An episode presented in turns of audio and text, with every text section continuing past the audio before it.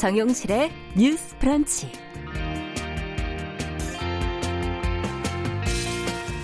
안녕하십니까 정용실입니다. 오늘부터 생활 속의 거리두기가 본격 시작이 됩니다. 아, 조용한 전파가 다시 시작될 수도 있다 하는 그런 걱정이 많지만 그래도 100일을 넘는 그런 시간 동안 우린 잘 극복해 왔습니다. 또 앞으로도 잘할 수 있다는 이런 국민적인 공감대도 많이 형성이 됐는데요. 어, 이렇게 상황이 나아지게 된 원동력은 무엇이었을까요? 많은 분들이 국민적 연대와 협력을 꼽고 있습니다. 힘든 상황 속에서 더 어려운 이웃들을 위한 기부가 끊이지 않았다고 하는데요. 코로나 사태 이후 주요 복지단체, 재단 등에 전해진 이 국민 성금 액수는 뭐 역대 자연, 사회 재난을 통틀어서 최고를 기록했다고 하지요. 평범한 시민들의 참여 또 익명의 소액 기부가 늘었고요. 방역 관련 자원봉사 활동도 큰 도움이 됐다고 합니다. 또 나보다 남을 위해서 개인 위생에 신경을 쓴 개개인들의 그 노력까지 그야말로 시민의 힘을 확인할 수 있는 그런 시간이었습니다.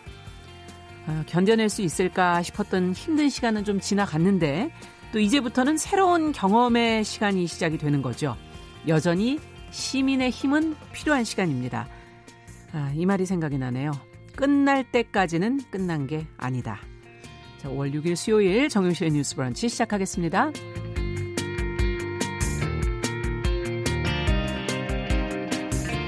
네, 뉴스 브런치 수요일 순서입니다. 오늘도 주요 뉴스와 논평은 뉴스픽에서 전해드릴 겁니다. 그리고 여성의 시각으로 문화와 사회 현상을 보는 손희정의 문화비평, 아, 대중매체 소재로 자주 다뤄져온 룸사롱 문화에 관해서 한번 생각해보는 시간 가져보겠습니다. 네, 그리고 조윤주 외신캐스터가 전해드리는 국제 뉴스도 놓치지 마시기 바랍니다. 자, 한 시간 함께 해주시고요. 유튜브 팟캐스트로 다시 들으실 수 있습니다. 많이 구독해 주시기 바랍니다. 잠시 후 시작합니다.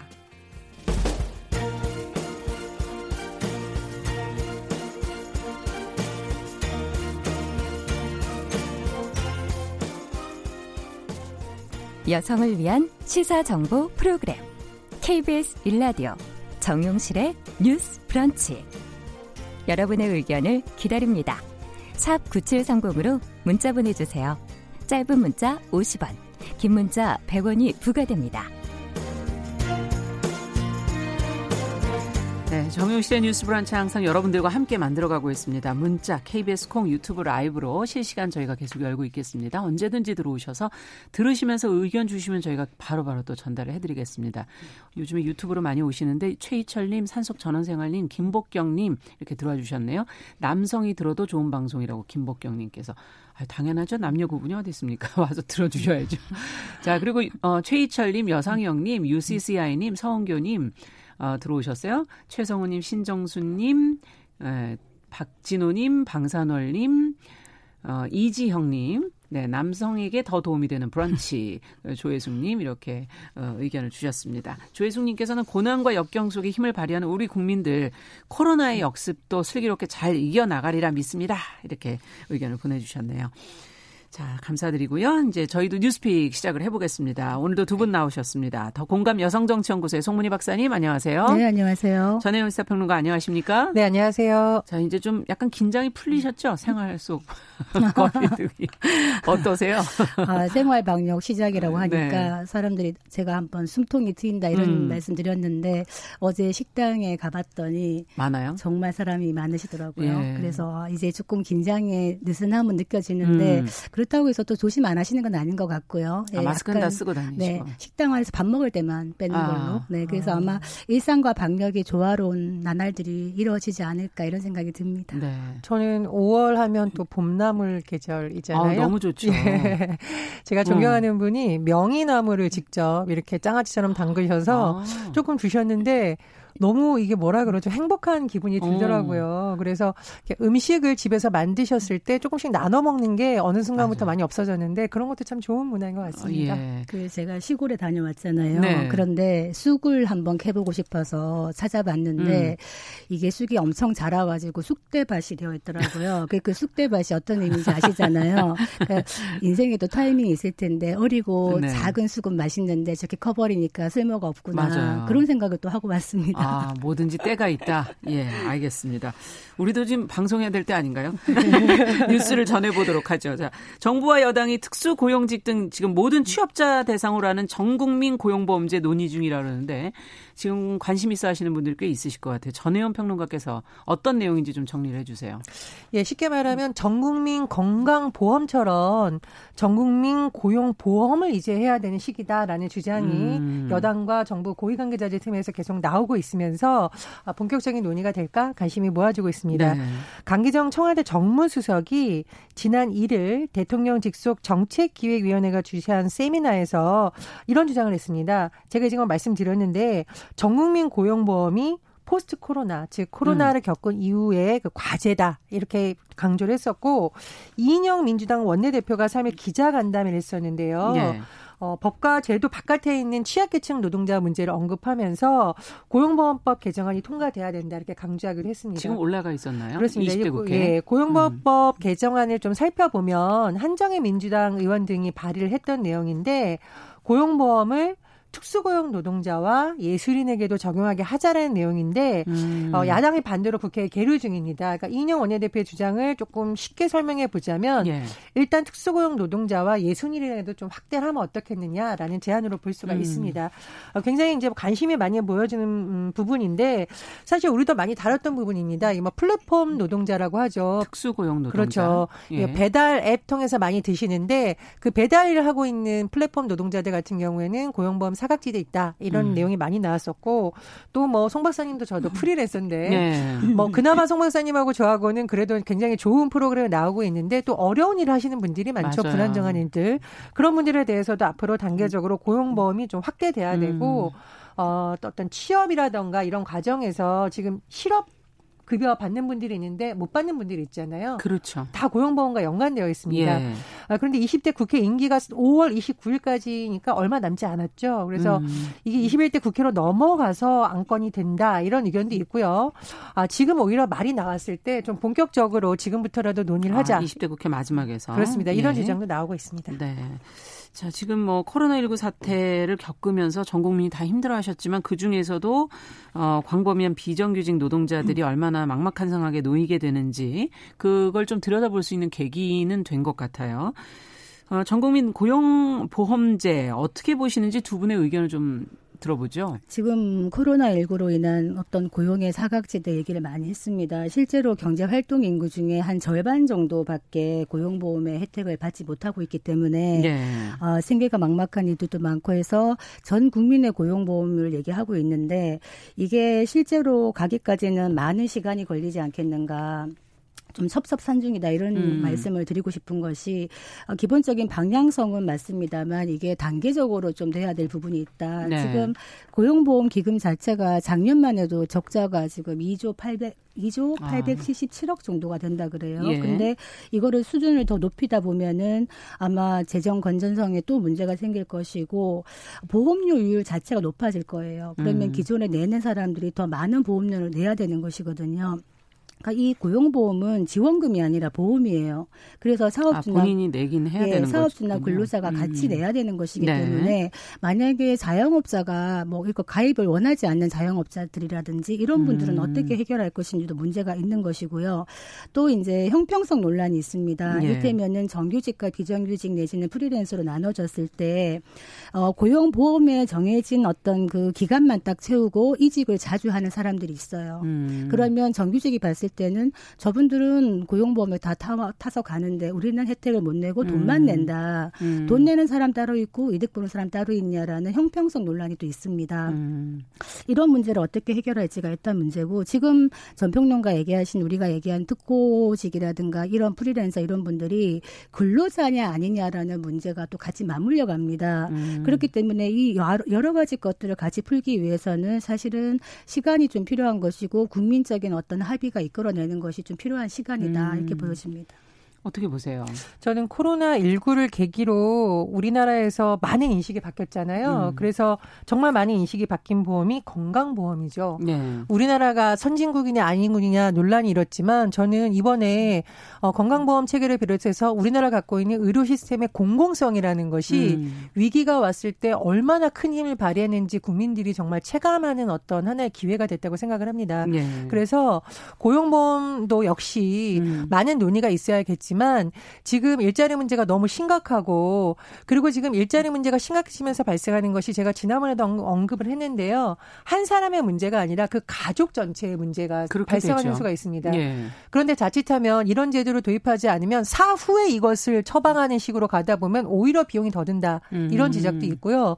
또 정부에서 일자리 청취를 하겠다면서 많은 예산을 투입하는데 제가 지역에 가보면 어떤 얘기가 나오냐면은 일자리 창출 예산을 차라리 일자리를 구하려는 사람들한테 주는 게 더 효과적이라는 말도 나오고 있어요. 음. 일종의 고용보험을 말하는 거죠. 왜냐하면 지방 같은 경우에는 어떤 상권이 조성되거나 어떤 사업주가 만들어지는데 시간이 많이 걸립니다. 네. 정부에서 그런 국비를 가지고 와요.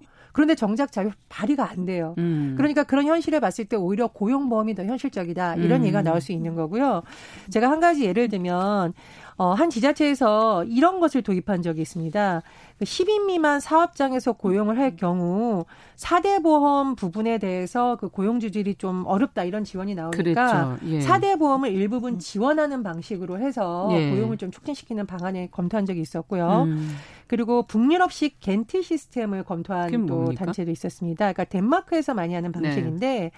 예를 들면 뭐 근로자하고 기업이 이제 한 달에 15만 원을 냅니다. 네. 그러면은 단체에서는 20만 원을 내요. 네. 이게 3년 정도 쌓이면 아니 5년 정도 지나면 3천만 원 정도가 된다고 하거든요. 음. 그러면 근로자 입장에서는 도중에 실직을 하더라도 이 돈의 일부를 받을 수가 있고 또 기업주 입장에서는 어떤 효과가 있냐면은 중소기업이 가장 어려워하는 문제 중에 하나가 도중에 이직을 하는 문제거든요. 예. 어, 그래서 이런 것을 계속했을 경우에는 오히려 장기간 좀 고용을 촉진하는 효과도 있고 그래서 음. 지자체 차원에서 여러 가지 고민을 하고 있습니다. 그래서 물론 늘 재정이 문제가 되지만 어떤 방법이 더 효과적인 재정인지에 대해서 논의가 시작되어야 된다. 음. 특히 코로나19로 인해서 지금 너무 많은 뭐 임시 노동자라던가 일요직 근로자들의 고통이 예. 더 가중되고 있잖아요. 그래서 이런 부분에 대해서 지금이야말로 오히려 논의를 음. 할수 있는 적기다. 저는 그렇게 봅니다. 그러니까 이제 제가 아까 방향성에 대해서 공감한다고 말씀드렸던 거는 전 국민 고용보험으로 가는 거는 목표로 딱 정해놓고 음. 문제는 대상을 단계적으로 확대해 나가면서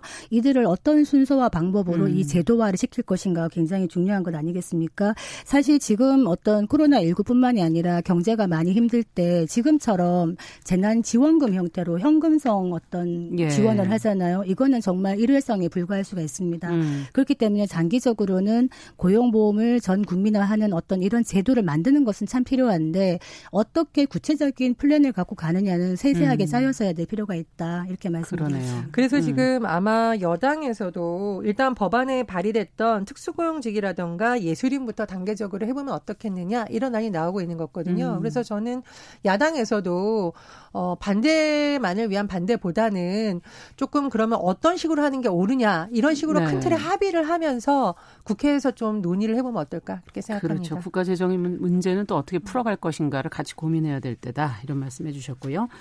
자, 그럼 다음 뉴스로 좀 가보겠습니다. 민주당이 최근에 김정은 건강 이상설과 관련해서 국가 안보를 저해했다면서 미래통합당의 태영호, 지성호 당선인에 대한 이 당 차원의 징계를 촉구를 했는데 뭐 두 사람 지금 국회 정보위에서 배제해야 한다 하는 그런 뭐 주장까지 나오고 있는 모양이에요. 전혜연 평론가께서 관련 내용을 좀 정리를 해 주시겠어요?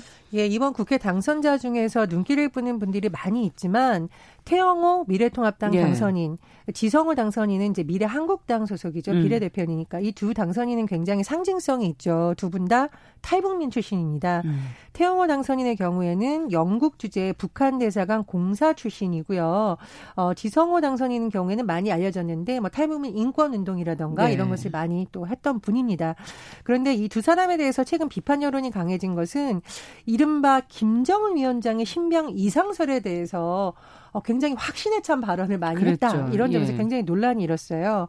태영호 당선인 같은 경우에는 김 위원장이 스스로 일어서거나 제대로 걷지 못하는 상태라고 주장을 했었고 지성호 당선인의 경우에는 김 위원장의 사망을 99% 확신한다 예. 이런 발언을 했었는데 김정은 위원장이 활동하고 있는 동영상도 공개되고 사실은 이것이 맞지 않는 정보라는 음. 것이 드러난 상황입니다.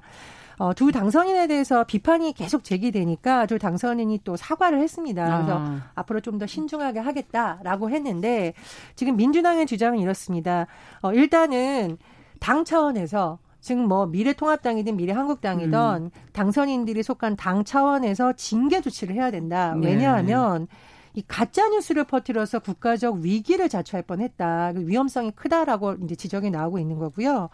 또 여당의 일부 정치인들은 이 두 사람을 정보위원회, 국방위원회, 외교통일위원회 쉽게 말하면 국가기밀을 다루는 상임위에서는 음. 배제해야 된다 이렇게 주장을 하고 있습니다. 아직 배정은 되지 않은 상태죠. 예, 그렇습니다. 예. 이제 뭐 국회 원내대표 간의 어떤 협상이 이뤄질 건데 예. 여야 모두 지금 원내대표를 새로 뽑을 예정이죠. 그렇죠. 아, 야당에서는 이게 상임위 배제는 너무한 거 아니냐. 그리고 그것은 당내에서 결정한 문제이지 여당에서 언급할 문제가 아니다. 또 이렇게 음. 반박하고 있습니다.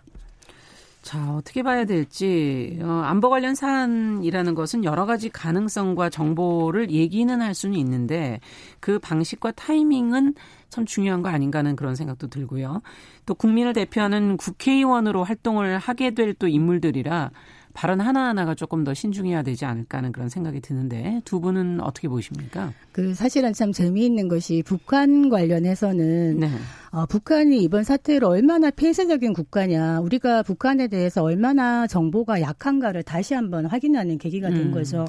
어, 제가 통일연구원에서 근무한 적이 있기 때문에 저도 이제 단톡방에 북한 전문가 그룹들이 꽤 있고 많은 의견을 교환을 합니다. 늘. 그런데 이번 사건 같은 경우에도 많은 분들이 여러 가지 의견을 다 이제 이런 식의 내, 뭐 내부 소식통이라든가 예. 정보망을 예. 활용해서 많은 이야기들 하셨는데 결과적으로 어떤 것이 정답인지는 알 수가 없는 것입니다. 그러니까 북한에 대해서 어떤 정보를 얘기했을 때 결과적으로 그것이 가짜 음. 뉴스가 될 수는 있지만은 출처 자체가 사실은 불분명하기 때문에 신빙성이 좀 약할 수가 있어요. 이번 같은 경우에도 이 두 분의 탈북자 의원들이 당선자가 이런 얘기를 한 게 뭐가 문제냐면 사실은 99%란 이야기, 뭐 김정은이 일어나지도 못하고 예. 있다 이런 식으로 너무 확실하게 공개적으로 자신 있게 말을 했기 때문에 문제는 이들의 입이라는 게 고인이기 때문에 음. 이 역할이 어떻게 될 것인가에 초점이 맞춰지는 거죠. 그래서 어, 만약에 이분들이 이런 활동을 했을 때 부정확한 북한에 대한 정보를 가지고 음. 그거를 갖고 어떤 판단을 하고 결과를 했을 때는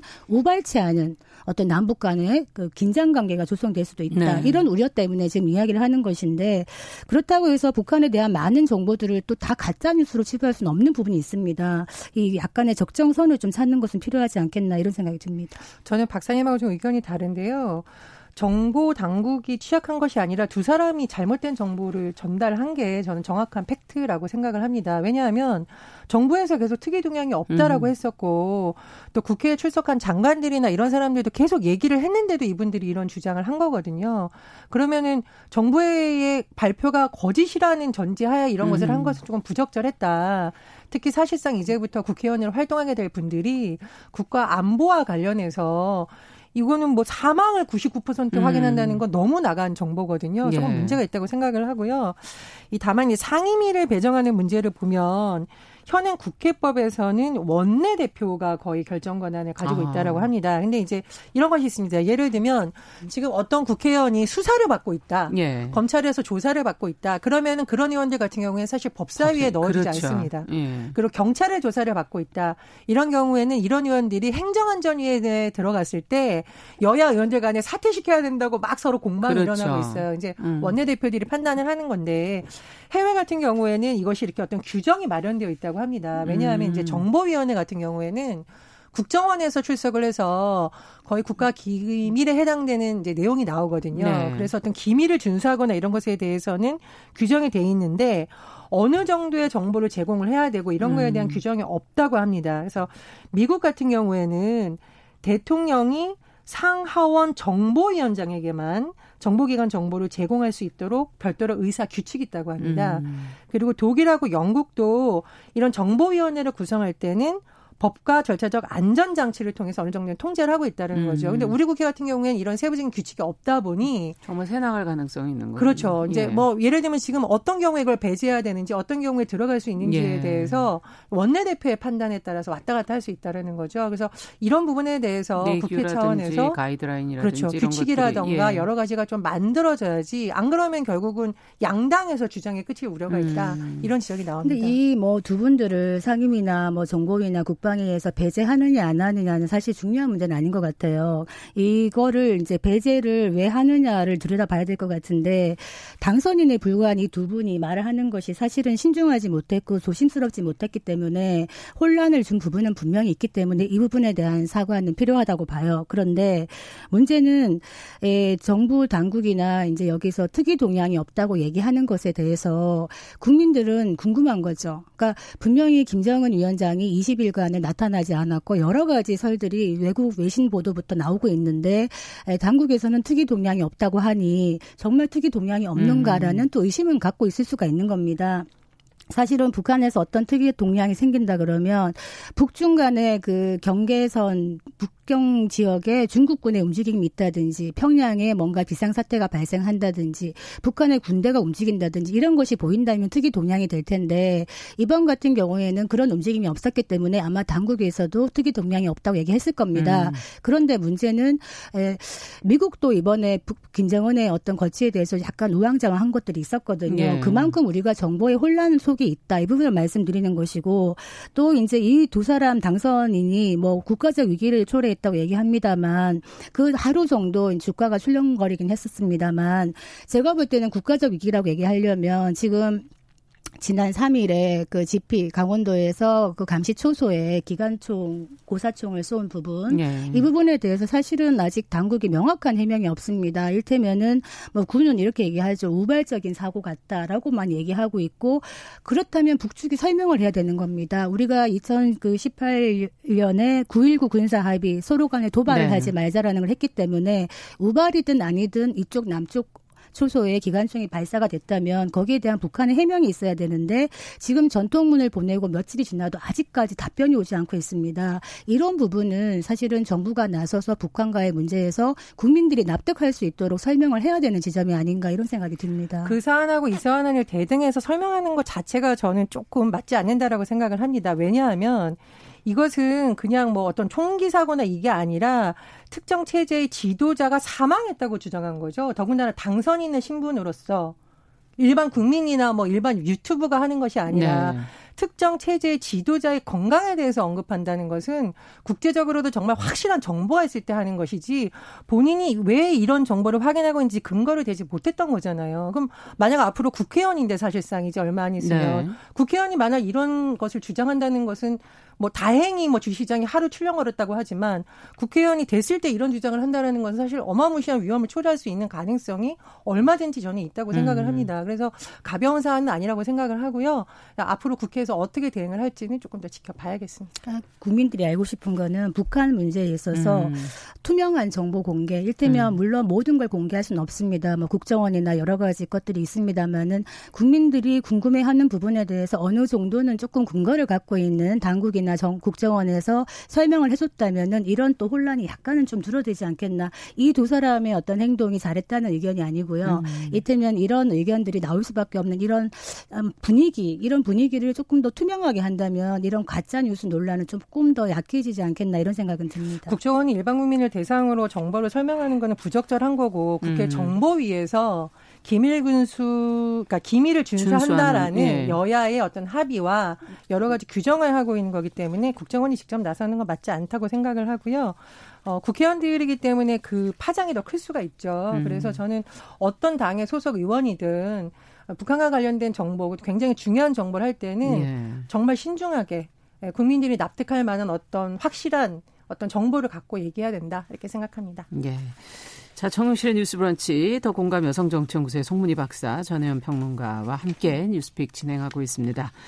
자, 얘기를 좀 바꿔볼게요. 어, 이번에는 56년 전에 겪었던 성폭력 사건의 억울함을 풀기 위해서 한 여성이 지금 재심 청구에 나섰다는 어, 보도가 지금 나왔어요. 어, 과연 어떤 사연이길래 56년 전에 겪었던 일을 다시 재심 청구 뭔가 어, 상당히 억울한 부분이 있었구나 아. 이런 생각이 좀 드는데요. 네. 이게 강제 키스 혀 절단 사건이라고 제, 아 그렇게 아예 네, 명명되어 네, 있는 그렇게 겁니까? 소개가 된그 어. 법원사에 소개가 된 사건이고 어, 형법학 교과서에도 정당 방위를 이룬 대표적인 판례로 나와 있어요. 음. 그리고 아마 청취자분들은 90년대쯤에 어, 단지 그대가 여자라는 이유만으로 원미경 주연의 네. 그 영화가 있었습니다. 저도 봤거든요. 예. 그게 아마 기억이 나실 텐데 이 사건을 모티브로 한 것이었습니다. 아. 어떤 내용이냐. 그러니까 당시 64년에 18살이던 최모 씨가 네. 이제 집에 놀러 온 친구들을 발해주러 나갔다가 길에서 음. 어떤 남자를 만났어요. 음. 이 남자가 성폭행을 시도하면서 강제로 이제 넘어뜨리고 입을 맞추려고 달려들었어요. 예. 그랬을 때 최 씨가 이 사람의 혀를 깨물어서 어. 1.5cm 가량의 혀가 절단된 겁니다. 예. 그랬더니 어떤 벌을 받았냐면 중상해죄가 돼가지고요. 어. 그러니까 강간 뭐 특수강 강간의 미수에 이런 거는 해당이 안 됐고 중상해죄로 징역 10월에 집행유예 2년을 선고받았어요. 아 이쪽이 피의자가 된 겁니까? 예, 예. 피해자가 가해자가 아니라? 된 겁니다. 아, 가해자가 된 거군요. 그래서 재판 예. 받으면서 6개월간 옥살이도 하면서 이런 어. 재판을 받았는데 오히려 가해자가 결혼을 요구하면서 그렇지 않으면 돈을 달라고 요구했던 예. 이런 사람이었어요. 그랬는데 더 그좀 화가 나는 거는 검사나 법원에서 어떤 거를 했냐면 조사 때마다 검사가 이런 말을 했다 그래요. 가해자와 결혼하면 간단하지 않느냐. 예. 못된 년 가시나가 남자를 불구로 만들었다. 음, 아. 이런 얘기를 수시로 했다는 거예요. 그리고 그렇군요. 법원에서도 이런 얘기를 계속하면서 사실 심각한 2차 가해를 저질렀는데 예. 판결은 어떻게 났냐면 범행 장소가 집하고 별로 안 떨어져 있었고 소리 음. 지르면 음. 충분한데 그렇게까지 혀를 잘랐어야 됐느냐 혀를 깨문 행위가 방해 정도로 지나친 아. 것이다 해서 정당 방위가 인정이 되지 않았던 그렇군요. 이런 사건입니다. 네. 야, 이 뉴스를 조금 더 자세히 듣고 싶은데 시간이 지금 한 30초 정도밖에 아, 안 남아서 두 분이 간단하게 어떻게 이게 지금 인정 범위를 좀 넓혀야 되나요? 정당방위? 그렇습니다. 그리고 이 채모 씨가 이렇게 음. 용기를 내서 56년 만에 재심 청구를 하게 된 이유가 음. 2018년 미투 운동을 보면서 용기를 얻었기 때문이라고 아. 하거든요. 그래서 저는 어, 용기 있는 행동을 했던 서지영 검사 네. 굉장히 많이 힘든 과정을 겪었지만 한 사람의 용기 있는 행동이 많은 여성들의 삶을 바꿀 음. 수 있다라고 생각을 하고 앞으로 이 판결이 또 많은 영향을 미칠 거다 이렇게 봅니다. 네. 그러니까 혀가 절단된 게 음. 과잉 방해로 정당 방해 해당 안 된다는 음. 거거든요. 그러면 성폭력의 어떤 위기에 처한 여성이 혀를 깨물 때 어느 정도 힘 조절을 해가지고 알맞게 깨물어야 되는지 음. 다시 한번 의문을 제기할 수밖에 없는 사건이죠. 네. 네. 이거는 좀 변화가 필요한 부분이 아닌가 하는 생각이 드네요.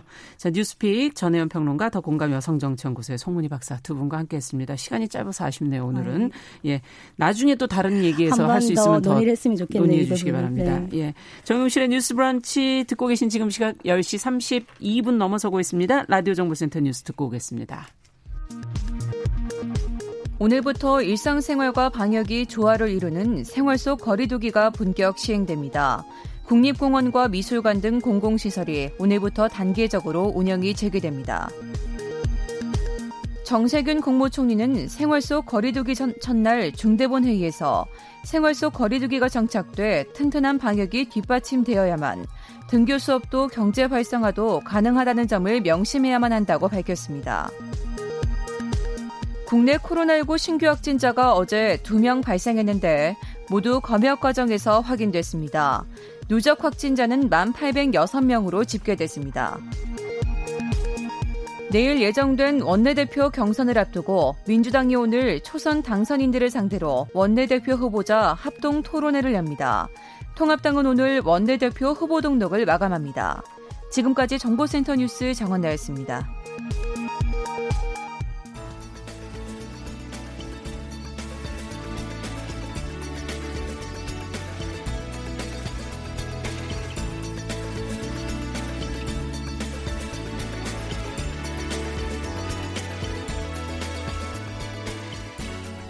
세상을 보는 따뜻한 시선. KBS 일라디오 정용실의 뉴스 브런치. 매일 아침 10시 5분 여러분과 함께합니다. 네, 정용실의 뉴스 브런치 듣고 계신 지금 시각 10시 34분입니다. 자, 국제 뉴스 정리해보는 시간입니다. 오늘도 조윤주 외신캐스터 잘해주셨어요. 어서 오세요. 네, 안녕하세요. 자, 오늘은 북한 관련 소식부터 좀 알아보죠. 앞에서도 좀 핫하게 좀 얘기가 어, 됐었는데, 어, 북한이 지금 평양 인근의 미사일 지원 시설 완공을 앞두고 있다는 미국 연구소 보고서가 나왔다고요. 네. 그 북한 전문 매체인데요. Beyond Parallel 사이트가 있고요. 거기에 예. 아, 미국의 전략국제문제연구소의 보고서가 하나 올라왔습니다. 음. 이제 말씀하신 내용인데요.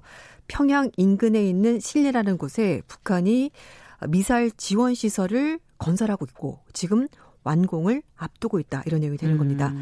음. 어, 북한이 2010년 중반부터 이 시설을 건설하기 시작했고요. 그래서 빠르면 올해 연말쯤에 완공이 된다고 하는데요.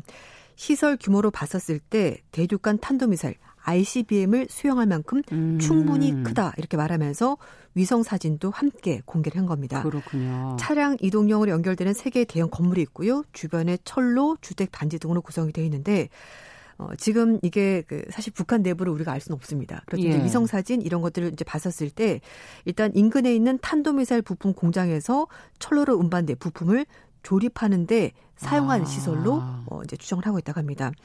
특히 그 뭐 건물이라든지 단지 배열 이런 걸 보면은 탄도미사일 작전을 지원하기 위해서 설계된 것으로 보인다라고 평가를 하고 있고요. 또 주변 도로 폭이 9에서 10m 정도로 대형 트럭이나 탄도미사일 발사체를 이동하는 시설이 아. 움직일 수 정도로 충분히 크다. 이렇게 말하면서 어, 올해 말 또는 내년 초에 완공이 될 것 같고 가동도 가능할 것 같다라고 얘기를 하고 있는데요. 네. 평양에서 17km 떨어져 있는 굉장히 가까운 곳에 그러네요. 거리도 네. 가까운. 네, 맞습니다. 미국, 미국의 국가정보국 국장 지명자가 청문회에서 북한에 대해 언급한 부분이 있었다고요. 네. 이제 북한과 협상 가능성 이제 이런 걸 약간 얘기를 한 것 같은데요. 예. 존 어, 레클리프 국가정보국 국장 지명자가 아, 미국 상원 인준 청문회 이제 5일날 음. 출석을 했는데요. 이제 국가정보국이 뭐 하는 곳이냐면은 2001년에 9.11 테러가 있었잖아요. 그때 어, 미국 본토가 공격당한 것 때문에 미국 전체가 큰 충격에 빠졌고 그렇죠. 미국의 그 많은 정보기관들이 도대체 뭘 한 거냐. 예. 네, 그래서 이 많은 정보기관들이 서로 정보를 공유하지 않았기 때문인 것 같다라고 말하면서 이제 이 모든 정보기관을 통과할 만한 음. 위의 기관이 필요하다라고 얘기가 나왔고 그래서 미국의 정보기관을 통솔하는 조직이 바로 국가정보국이 되는 겁니다. 거기에. 수장이 그 바로 위에 있는 거군요. 예, 그래서 뭐 예. FBI, CIA, 국가안전보장국 이런 것들 다 통합하게 되는 건데요. 네. 아, 레클리프 지명자는 청문회에서 이 북한의 핵 확산과 핵 개발을 발전시키는 데에서 미국이 어떤 뭐 진전이 있었느냐 이제 이런 얘기를 했는데 예. 그랬더니 지금 진행되고 있는 외교적 협상을 이해하고 높이 평가한다면서도 어, 제재 완화를 대가로 북한의 핵무기에 대해서 어느 정도가 양보가 있기를 바라고 있긴 하지만 어, 어느 정도 진전이 있었는지는 말을 할 수가 없다. 이렇게 얘기를 했습니다. 음. 뭔가 좀 얘기가 있는 것 같긴 한데. 정확히 얘기를 못 해준다라고 예. 했고요. 그리고 또 하나 음, 그 전에 이제 사전에 서면 답변서를 제출한 것이 있는데요.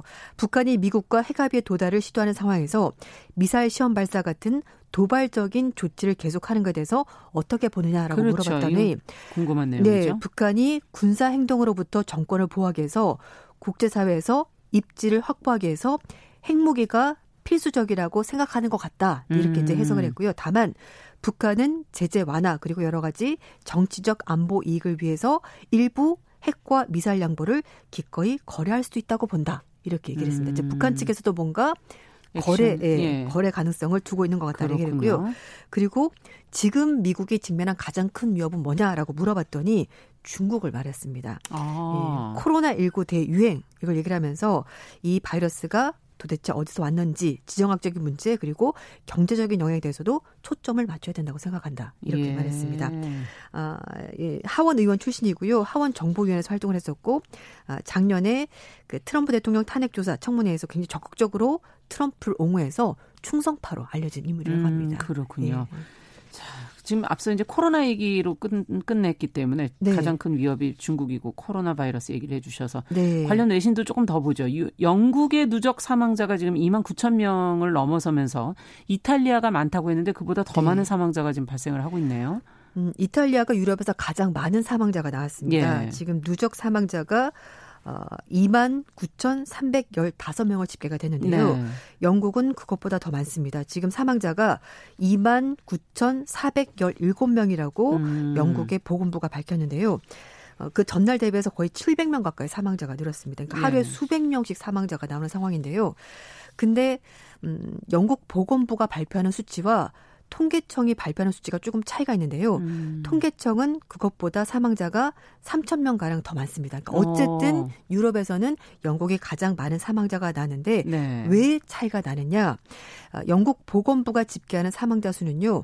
병원에서 코로나19로 사망한 사람만 사망자로 집계를 잡는데 음, 예. 지금 음, 통계청에서는 코로나19로 사망했을 가능성이 있는 사람, 의심되는 경우도 일단 좀 폭넓게 예, 폭 잡았기 때문에 그런 거고요. 그리고 또, 어, 지금 보건부에서도 지난달 28일부터는 요양원, 그리고 음. 호스피스, 이렇게 지역사회 요양원 같은 거 있잖아요. 거기서도 사망한 사람도 이제 합계 이제 포함을 시키면서 네. 조금 차이가 있다고 합니다.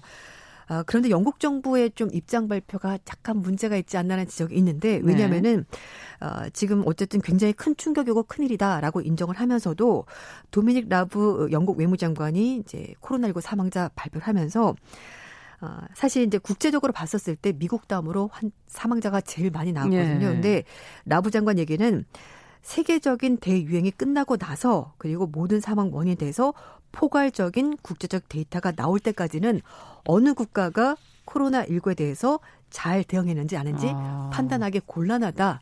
이렇게 대답을 했습니다. 그러니까 네. 정부 입장을 좀 옹호하는 듯한 발언인데요. 하지만 예.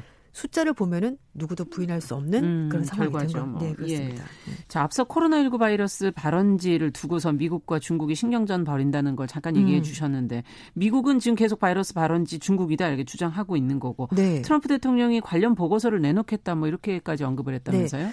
미국에서 자꾸 중국이 코로나 바이러스 발원지다라고 음. 얘기를 하니까 WHO 측에서도 그러면 증거를 좀 내놔봐라. 어떤 근거로 자꾸 중국이 발원지라고 얘기를 하냐라고 예. 얘기를 했었거든요.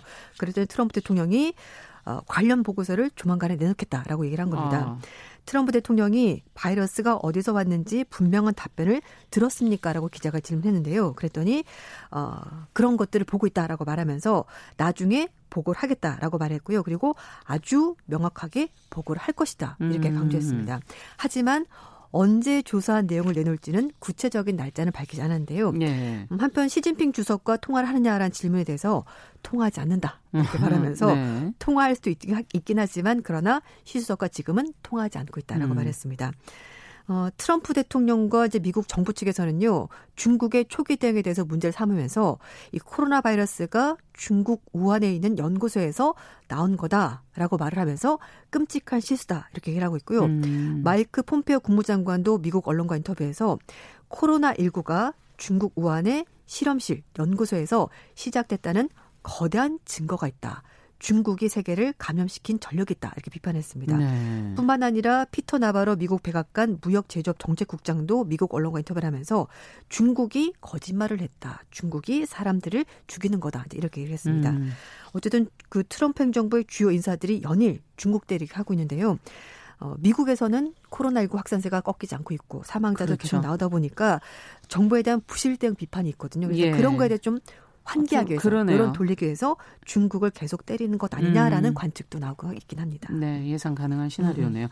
프랑스 의료진이 코로나19가 중국 우한보다 프랑스에서 더 일찍 발병했다 이렇게 밝혔다고요? 이건 네. 또 뭡니까?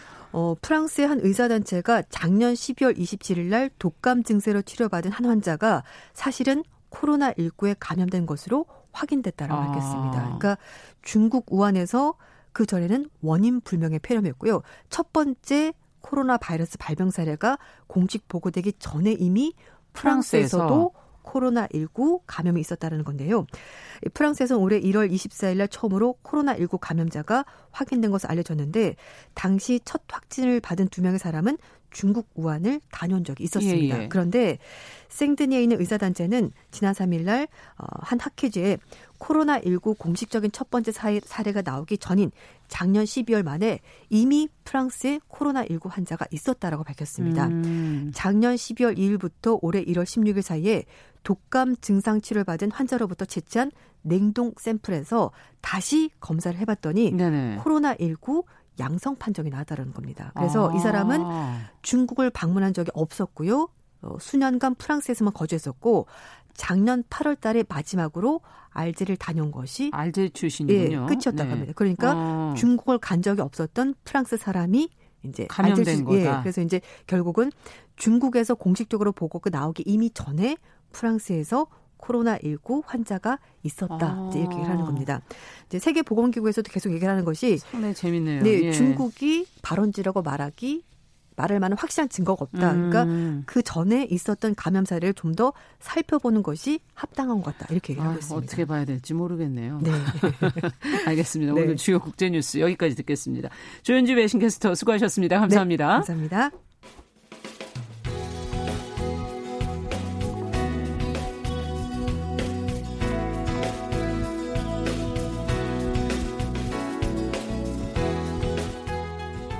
함께 가면 길이 됩니다. 여러분과 함께하는 정용실의 뉴스 브런치. 월요일부터 금요일까지 방송됩니다. 네, 정용실의 뉴스 브런치 듣고 계신 지금 시각 10시 45분 향해 가고 있습니다. 자, 여성의 시각으로 사회문화 현상과 매체를 좀 들여다보는 시간이죠. 손희정의 문화비평. 오늘도 손희정 문화평론가 자리해 주셨어요. 어서 오세요. 예, 안녕하세요. 오늘 좀 이게 주제가 심각한 건데 이게 시간이 좀 짧아 걱정이네요. 네. 대한민국은 룸사롱 공화국인가? 라는 주제로 오늘 이야기를 해볼 텐데 이게 계기가 있었다면서요. 얼마 전에 주말 드라마 이 가족들이 다 보는 건데 룸사롱 문화를 떠오르게 하는 그런 장면이 나가서 논란이 됐다면서요. 예, 뭐 시청률 28%를 자랑하고 있는 KBS 네. 주말 드라마 한 번 다녀왔습니다 이야기입니다. 음. 이 드라마에서 단란주점을 운영하던 여성들이 시장 골목에 언니들 김밥이라는 김밥집을 차리는데요. 네. 이 김밥집이 성상품화로 성업을 이룬다 는 설정이 문제가 되었습니다. 음. 교복을 입은 중고등학생들에게 어머 잘생긴 도련님들이네 이러면서 이제 얼굴을 아. 만지면서 뭐 호객 행위를 한다든지 네. 이런 연상되는 행위들을 선보인 거죠. 시청자들이 이에 문제 제기를 하자 제작진은 시청자 게시판을 통해서 불편함을 드리게 되어 유감이라고 공식적으로 사과를 했습니다. 예. 예. 아니 생각해 보니까 드라마가 이런 경우가 꽤 있네요. 네. 어, 영화도 사실은 전 영화가 더 많이 떠오르기는 하는데. 네, 네. 예. 왜 이렇게 자주 이 공간이 나와야 되는 건가 이런 네. 생각도 들기도 하고 얘기가 안 풀리나 그러면 뭐 이런 뭐, 생각도 들기도 네. 하고 일단은 예. 한국 사회에 유흥 접객번을 두고 영업하는 소위 룸살롱의 수가 네. 너무 많다는 점을 지적하지 않을 수 없는데요 음. 유흥업소나 단란주점 등으로 등록되어 있는 확인할 수 있는 업소 수만 해도 4만여 개가 된다고 합니다 네. 근데 이게 얼마나 많은지 가늠이 안 되어서 예. 제가 좀 찾아보니까요 2019년을 기준으로 대한민국 대 한민국에서 영업 중인 약국이 약 2만 3천 개. 그리고 프랜차이즈 치킨집이 약 2만 5천 개 정도라고 많다고 하잖아요. 저희 네. 치킨집 너무 많다고. 근데 유흥주점이 훨씬 많은 거죠. 아. 그래서 뭐 이와 더불어서 또 생각해 볼 것은 유흥 접객관의 성별이 물론 여자라는 점인데요. 예. 이렇게 반드시 여성이 있어야만 운영이 가능한 공간이지만 동시에 여성들을 적극적으로 도구화하고 배제하는 공간이 바로 음. 룸살롱입니다. 그래서 모든 역사의 앞과 뒤에는 큰 일을 하는 남자들이 있고 남자들의 작당 모 임에서 여자들은 사실 적극적으로 배제가 되며 음. 이런 큰 일에서 성공하는 남자들이 일종의 트로피로서 다양한 여성들을 차지할 수 있다는 음. 남성 중심적 상상력이 공간의 이미지로 구체화되는 게 바로 룸살롱인 음. 거죠. 그래서 한국의 남성 중심적 문화가 드러나는 사회의 축소판 같은 곳이다라고 생각해 볼 수도 있겠습니다. 아, 근데 정말 숫자가 약국이나 치킨집보다 더 많다는 건 상상을 못했던 얘기인데. 네, 저도 깜짝 놀랐습니다. 아니 이런 통계 거의 두 배 아니에요. 근데 사실 치킨집은 프랜차이즈가 2만 4천 개 정도고 네. 그냥 동네 치킨집까지 합치면 8만 개 정도 된다고 그렇군요. 하는데 정확한 수치는 아닌 거죠. 야, 어쨌든 생각보다 너무 많아서 지금 깜짝 놀랐는데 네. 어 이게 룸사롱 남성 어떤 사회에 그 카르텔을 만드 공고하게 만드는 그런 역할을 하고 있는 게 아닌가 이 공간이 네. 그래서 뭐 오죽하면 룸사롱 연대라는 표현도 있다고 하대요. 네, 사실 룸살롱은 한국의 접대 문화 자체를 상징하는 표현이라고 할 수 있을 텐데요. 누가 접대하고 누가 접대를 받으며 무엇을 접대하느냐가 음. 이런 접대 문화를 통해서 형성되는 네트워크, 즉 룸살롱 연대의 성격을 형성할 것 같습니다. 네. 사람들이 일반적으로 룸살롱에서 접대하는 것 것이 비싼 술이나 비싼 안주라고 어. 생각하지만 실제로 이곳에서 벌어진 접대의 핵심은 유흥 접객원 그러니까 여성입니다. 어. 그래서 여성의 신체와 성적 서비스를 선물로 서로 주고받으면서 생기는 연대감이 룸살롱 연대의 핵심적인 성격이라고 할 수 있겠고 그러니까 비판하지 않을 수 없습니다. 음, 그렇군요. 그 안에서 같은 것을 공유함으로써 연대감을 형성하게 된다 이런 말씀이신 것 같은데 이게 이제 영화로 보면 저는 떠오르는 건 내부자들. 네, 예. 그 그렇습니다. 장면이 딱 떠올라요. 네. 예. 룸살롱 연대가 노골적으로 그려진 것이 지금 말씀하신 2015년 화제작 내부자들입니다. 네. 영화의 제목인 내부자들은 한국 사회의 이너서클을 의미하는 셈인데요. 백윤식 씨가 연기한 보수 언론의 음. 주필 음. 김홍파 씨가 연기한 재벌 회장 네. 그리고 이경, 이경영 씨가 연기한 여당 대 선 후보 음. 이렇게 세 사람이 그 상징적인 존재들입니다. 이 사람들이 서로의 관계를 돈독하게 하기 위해서 재벌 회장의 집에 모여서 룸살롱에서처럼 이제 술을 마시는 음. 장면이 음. 화제가 됐었는데요. 그래서 이 영화는 한국 사회의 내부자들이란 룸살롱 연대임을 잘 음. 보여주는 작품이었다라는 평가를 받기도 했었죠. 그러네요. 그 안에 이제 여성들은 그러니까 앞서 계속 얘기해 주신 상품화 도구화 되고 네. 있는 거잖아요. 네. 그렇죠? 네, 그렇게 여성들이 도구화된다라는 이야기를 하면서 또 영화적 재현 자체를 고민해 보지 않을 수가 없는데요. 네. 그런 문화를 비판적으로 보여준다는 미명하에 음. 또 이야기를 부여받는 건 오직 남성들 뿐이고 여성들은 그야말로 병풍처럼 나체인 상태로 음. 볼거리가 되어서 스크린에 전시될 수밖에 없었던 거죠. 음. 그래서 이제 영화에 대해서도 비판이 좀 나왔는데요. 과연 이 영화가 남성들의 룸살롱 연대를 비판하고 있는 거냐, 음. 아니면 그 룸살롱 문화를 몰래 보는 즐거움, 그러니까 어떤 예. 관음증 같은 것들을 선사하는 거냐, 관객들이 즐긴 것은 과연 무엇이었냐, 음. 정의감일까, 관음증일까, 뭐 이런 음. 식의 질문들을 던질 수밖에 없었던 거죠. 네. 근데 문제는 이제 이런 문화가 일상적으로 이렇게 스며들어 있다는 것 자체가 별로 문제의식을 못 느끼게 음. 만드는 게 아닌가 하는 생각도 네. 들고요. 네. 예. 그래서 이걸 고민할 수밖에 없는데 이런 식의 여성을 대상화하는 룸살롱 문화가 그 룸살롱 의 벽을 넘어서 예. 일상화된다는 것이 이제 문제입니다. 그래서 2017년에 한 대학 교수가 음. 수업에서 조별 과제를 내주면서 벌어진 일을 좀 설명을 드리면 좋을 것 같은데요. 네. 교수가 조를 결정하는 과정에서 여학생들에게 앞에 나와서 자기 소개를 하게 하고 어. 자리에 앉아 있던 남학생들에게 조언을 골라라 마음에 드는 사람을 골라봐라 이렇게 어. 시킨 거죠. 이제 학생들이 아니 그냥 번호별로 조를 짜면 될것 네, 같아요. 너무 모욕감을 느꼈고 예. 이제 SNS에 어. 문제 제기를 하면서 비판의 목소리가 나왔는데요. 이런 모습은 사실 예능에서도 종종 등장합니다. 음. 나이 많은 남자 선배가 이게 남자 선배라는 게 중요한데요. 네. 여자 후배들을 앞에 불러다 세워놓고 남자 후배들에게 마음에 드는 여자를 골라봐라. 그러니까 연예인들끼리 음. 음. 뭐 이런 식으로 이제 하는 거죠. 웃음을 네. 만들어내는 거죠. 근데 이게 일종의 초이스 문화라는 비판 비판을 받았습니다. 아. 초이스는 성매매 업소에서 벌어지는 일이라고 하고요. 어. 저도 이런 비판의 목소리가 나오기 전까지는 별로 문제의식을 못 느꼈었던 거죠. 네. 근데 사실 아까 그 교수 사건에서 중요한 건 맥락이었던 것 같아요. 이런 일이 교실에서 뭐 단 한 번만 일어났다. 그러면 뭐 오해일 수도 음. 있겠지만 이 교수 같은 경우에는 수업 뒤풀이 자리에서 술자리에 여자가 없으면 칙칙하다면서 여학생들을 각 테이블마다 한 명씩 앉힌 거죠. 네. 그러니까 당연히 문제 제기가 나올 수밖에 여자가 없었고. 앉아도 칙칙할 수가 있는데. 그래서 이게 이제 뭐 이런 문화들을 네. 보면 이게 단순히 뭐 학생이냐 접객원이냐 이런 이분법적인 네. 것으로도 볼 수 없고 음. 너무 일상화되어 있다 이렇게 볼 수 있는 거죠. 이, 이게 그래도 이제 남성분들도 많이 바뀌지 않았을까요? 저희만 이런 게 불편할까요? 저는 네. 그런 질문을 하고 싶어요. 네. 좀 이제는 이런 것을 불편하고 전같이 생각하지 않는 남성들도 많지 않을까요? 네, 그래서 이제 회식 문화도 많이 네. 달라지고 있다고 하는데요. 근데 한국 사회에는 사실 남자들만이 아니라 여자들도 이걸 좀 자연스럽게 받아들이는 문화 같은 게 있는 거죠. 왜냐하면 뭐 이런 문화를 이해해 주는 것이야말로 세련된 음. 여자다. 뭐 이해심 아. 있는 여자다라는 식의 일종의 용인된 문화가 있다라는 점을 좀 고민을 해봐야 될 것 같습니다. 네. 아 근데 이게 코로나 때도 사실 룸사롱이 문제됐던 거죠 거기. 네, 예. 문제가 됐었는데 전 좀 이상했었던 게 그 전에 뭐 헬스 클럽이라든가 이런 데는 다 영업 규제를 했는데 문 닫고 있었죠. 왜 룸살롱은 왜 영업 규제가 안 됐는가 너무 이상했고 그 사건이 아, 벌어지고 그러네요. 난 다음에 이제 규제가 들어갔습니다. 아 미리 했어야 되는 건데. 네. 예. 그 룸사롱 문화라는 걸 떠올리니까 저는 연예인들이 좀 떠올라요. 뭐 버닝썬, 정준영 씨, 뭐 이렇게 한동안 사회적 성범죄로 무리를 일으킨 연예인들도 이런 문화랑 좀 연결되어 있는 거 아닌가 하는 생각도 들기도 네, 하고. 그러니까 룸살롱 문화가 사실 강간 문화하고도 연결되어 음. 있고 이게 이제 연예계와도 연결되어 있는 건데요.